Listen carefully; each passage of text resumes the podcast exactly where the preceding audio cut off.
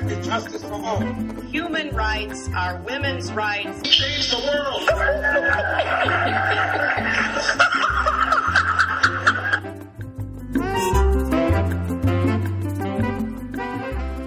Welcome to Global Dispatches. This is your host, Mark Leon Goldberg. Yarmouk is a large settlement of Palestinian refugees on the outskirts of the Syrian capital of Damascus.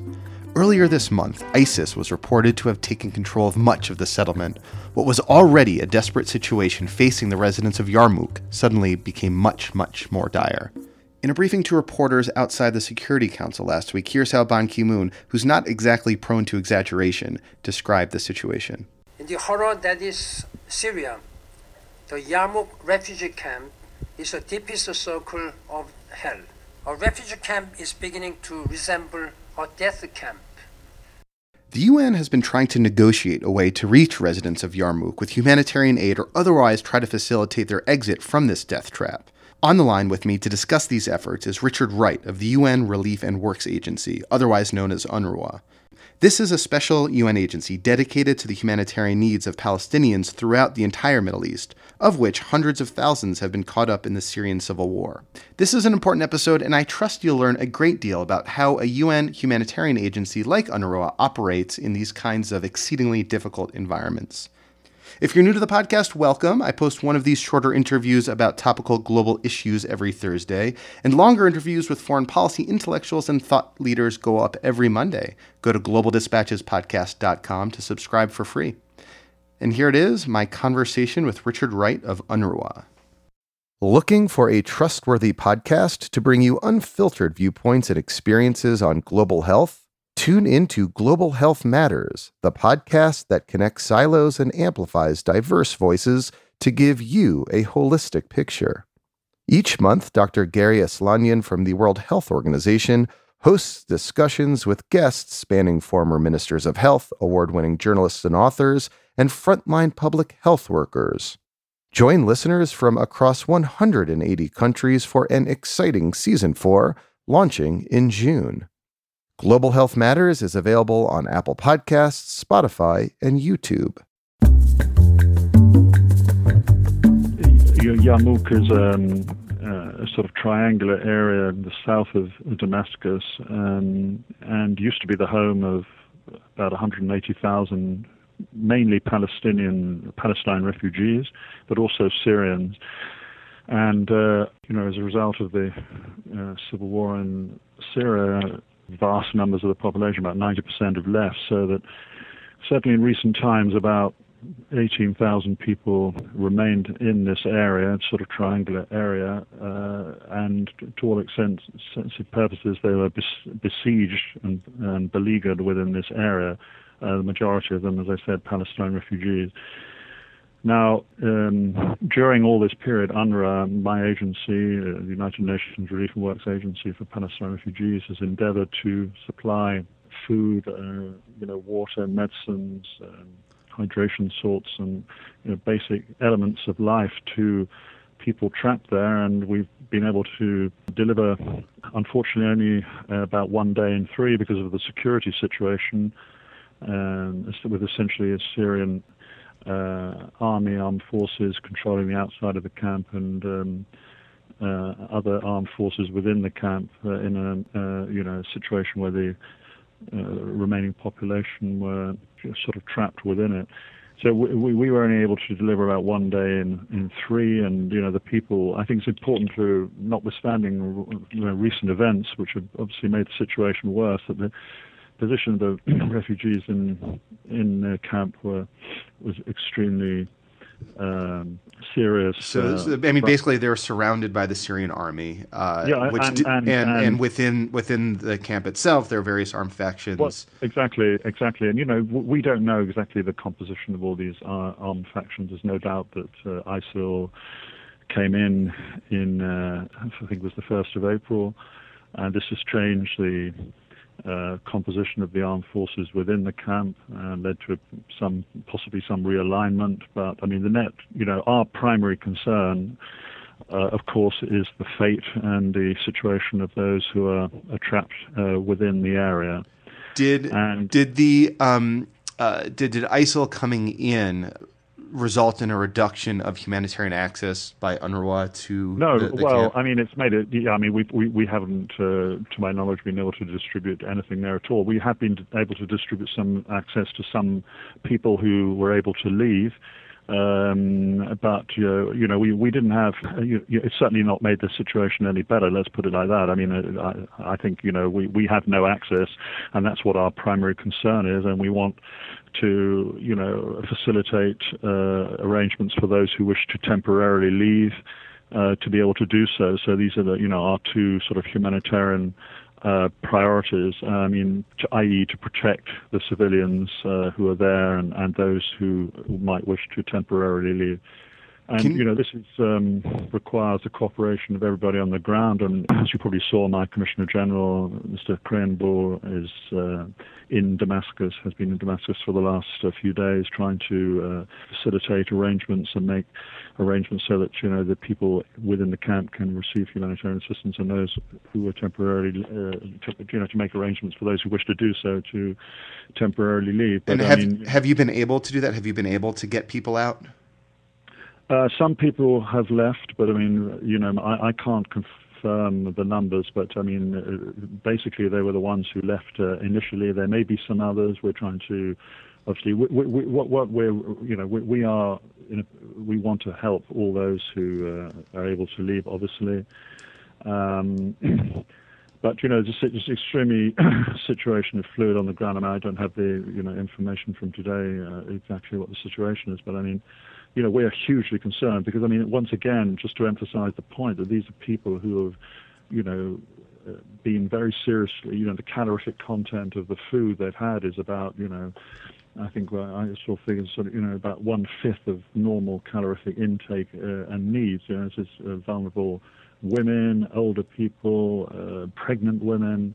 Uh, you know, very, very, very serious situation, which has obviously been made immeasurably worse by the um, by the arrival of uh, ISIL into into this area. And you know, essentially, people are being instrumentalized.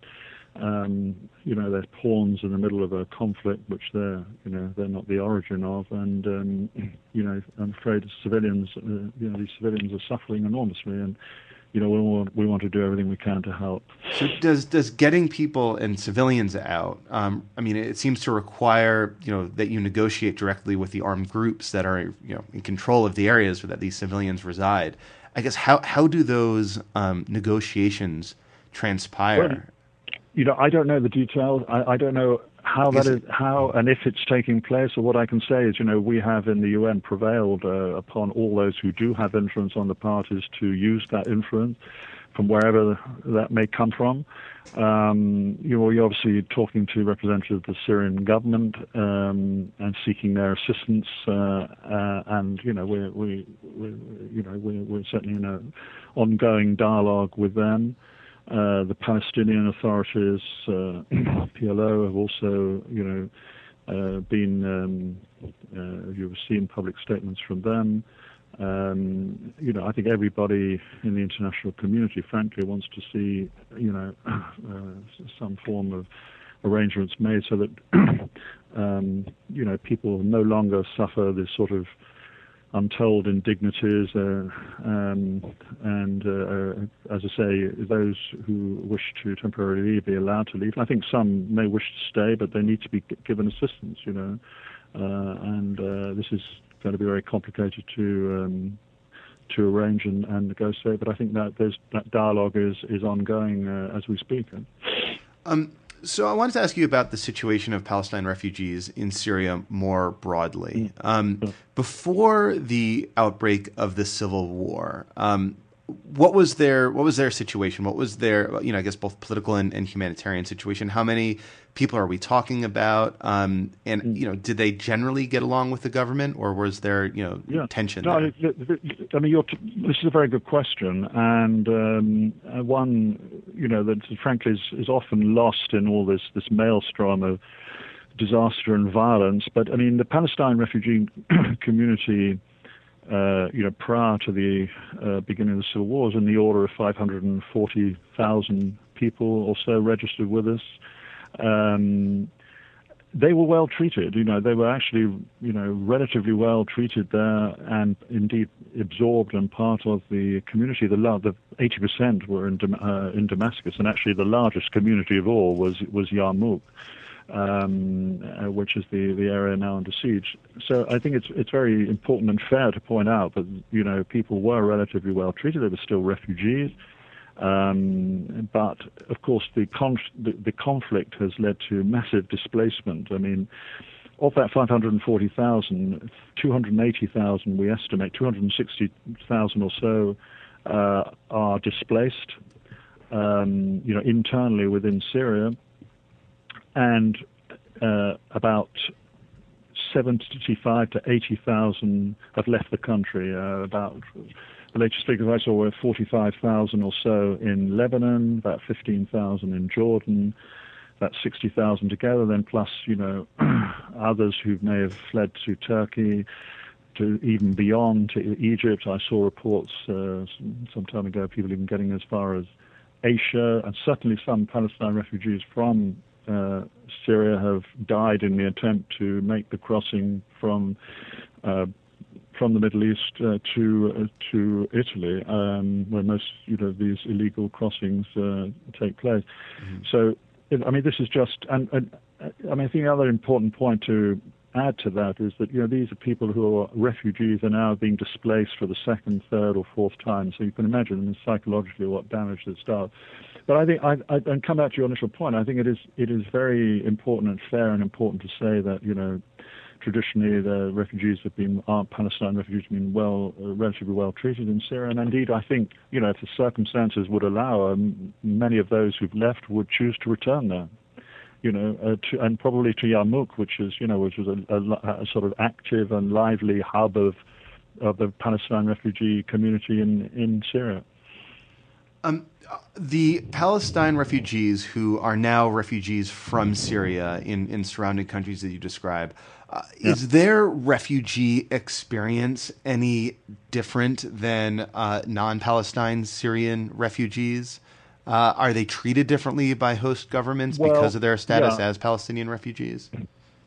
I mean, Palestine refugees in um, in uh, Lebanon, uh, you know, do have a, a, a special status. Uh, you know, of concern to us for for many years has been, you know, the lack of access and rights of uh, the refugee community there. And in, in, in Lebanon, leaving aside those who fled to Lebanon from Syria, the, we, we have uh, about 450,000, if I recall, uh, registered refugees in Lebanon, although probably the actual community there is smaller than that, about 300,000, so not everybody is currently residing there. Then to that 300,000, you have to add the 45,000 or so who've fled from, from Syria. But so the 45,000 who crossed have uh, basically been absorbed mainly uh, within the Palestinian refugee communities that exist there already. There are 10, if I recall, 10 refugee camps. Um, so a lot of them have, have, have sort of migrated, if you like, to already overcrowded refugee camps. Uh, I've met some of them personally when I was there a year ago, and you know they're living in fairly dire conditions. We're supporting all those who need support, which is the vast majority, uh, to the best extent we can with sort of cash assistance and non-food items and help for, uh, you know, uh, housing to the extent that we can afford it and we, we have the money to do it. But the reality is that they are living, you know, in very difficult conditions and you know the nature it isn't easy for people to get work in in in the Lebanon for any Palestinian refugees because of the measures that um, uh, don't allow access to large, large parts of the labour market. So, you know, their position is obviously, obviously of one of extreme uh, or say heightened vulnerability. Um, I think in terms of you know the work opportunities, uh, it's probably better for the Syrian uh, refugees who go to the Lebanon. But I think one has to acknowledge and, and recognise the huge efforts being made by the Lebanese government to absorb this massive mm-hmm. inflow of people, uh, well over a million people you know, I think I've seen estimates of mm, total refugees. I mean, that's I mean, our, ours, the Palestinians, were quite small in terms of the overall numbers. You know, you could have a, a, around sort of 30% of the population you know, that's currently there is uh, of, of, refugee origin, and this, you know, is putting tremendous burden on the uh, Lebanese state, the institutions, the institutions of support, the labor market, and everything. And I think, you know, one uh, Lebanon obviously needs support, and is uh, uh, the current plans, the response plans, and uh, for for neighbouring countries, which also include Jordan, you know, very much focusing on the need to provide sort of help to a sort of resilience, if you like, to strengthen the resilience uh, in the uh, host communities to allow them to um, absorb and, and uh, you know uh, act as uh, temporary mm-hmm. refugees for all the um, people who've left. So, so it seems that um, right now, uh, just kind of going back to Yarmouk, um, it almost seems like it's like a, currently like a microcosm of the worst aspects of the conflict in Syria, with various armed factions uh, fighting, you know, viciously, and civilians caught in in the middle, and it's uh, kind of reminiscent of this almost iconic moment caught on a photograph uh, a year ago, probably the most iconic photo of the Syria conflict, uh, of sort of civilians, uh, and you know, I'm sure many many people who are listening to this have seen, uh, just sort of you know huddled in in this huge mass of humanity. Um, yeah. Could you describe that photo and and what was yeah. happening and what effects it has had no, at all on your operations? You're quite you're quite right, and I mean I couldn't agree with you more on that photograph. And you're absolutely right that it is it's become a sort of iconic image of all the situations in Syria where civilians are trapped and, and besieged. And, you know, there are more than 200,000 people who are uh, in this situation. And this, this picture was, is a, was actually taken by uh, one of our staff uh, at the end of January 2014, and it showed basically people uh, queuing, huge numbers of people queuing for, you know, relief supplies from our agency, from UNRWA, food, water, medicines, etc. Um, literally at the beginning of when we were able to, to deliver, because up to the end of January 2014, we hadn't been able to deliver anything at all for, for about seven months, something like this. So, you know, the faces of the people, the, you know, the gaunt, uh, harrowing looks of people who are, you know, you know, desperate for, for supplies, I think is, is, is very striking, and you, you describe it quite correctly. And it is, it became, you know, the image of besieged populations in Syria, although it was actually taken in Yarmouk, and you know, these are people queuing between devastated buildings, hollowed out buildings damaged by uh, by by the civil war. So you're quite right, and and that is the situation now that is prevailing again um, and uh, the situation that we're trying to deal with. I mean, just to you know, perhaps refer to Secretary, what the Secretary General himself of the United Nations uh, said uh, uh, a few days ago uh, on on the 9th of April. He said, and I quote. Um, the Syrian war long ago exceeded words to describe the mayhem. Now the fighting has plumbed new depths in the horror that is Syria, the Yarmouk refugee camp is the deepest circle of hell. I mean, I think this, you can't really put it more strongly than that. You know, he then goes on to say a refugee camp is beginning to resemble a, a death camp. The residents of Yarmouk, including 3,500 children, are being turned into human shields. I mean, this is very, very strong and, uh, you know, striking language from, from, uh, from the Secretary General himself, and I think it summarizes the sort of situation that we're currently trying to deal with. And and what Peter Krähenbühl, your your boss, is doing in Damascus right now is trying to negotiate with the parties on the ground in order to just alleviate some of this suffering.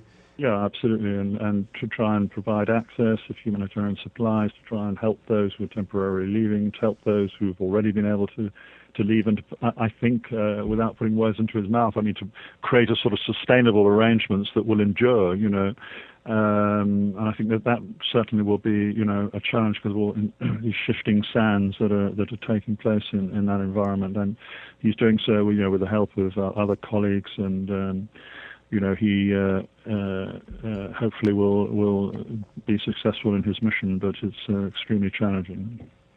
Uh, well, thank you so much, Richard. I appreciate no, your time. Not at all. And thank you all for listening. And if you are a regular listener of the podcast, thank you first. Second, it'd be fantastic if you could leave a review on iTunes. It helps other people who are similarly interested find the podcast. Also, if you have recommendations of people I should interview or topics I should cover, just hit me up on Twitter at Mark L. Goldberg, or you can send me an email via the contact form at globaldispatchespodcast.com. I promise you I read them all. I will see you next time. Bye.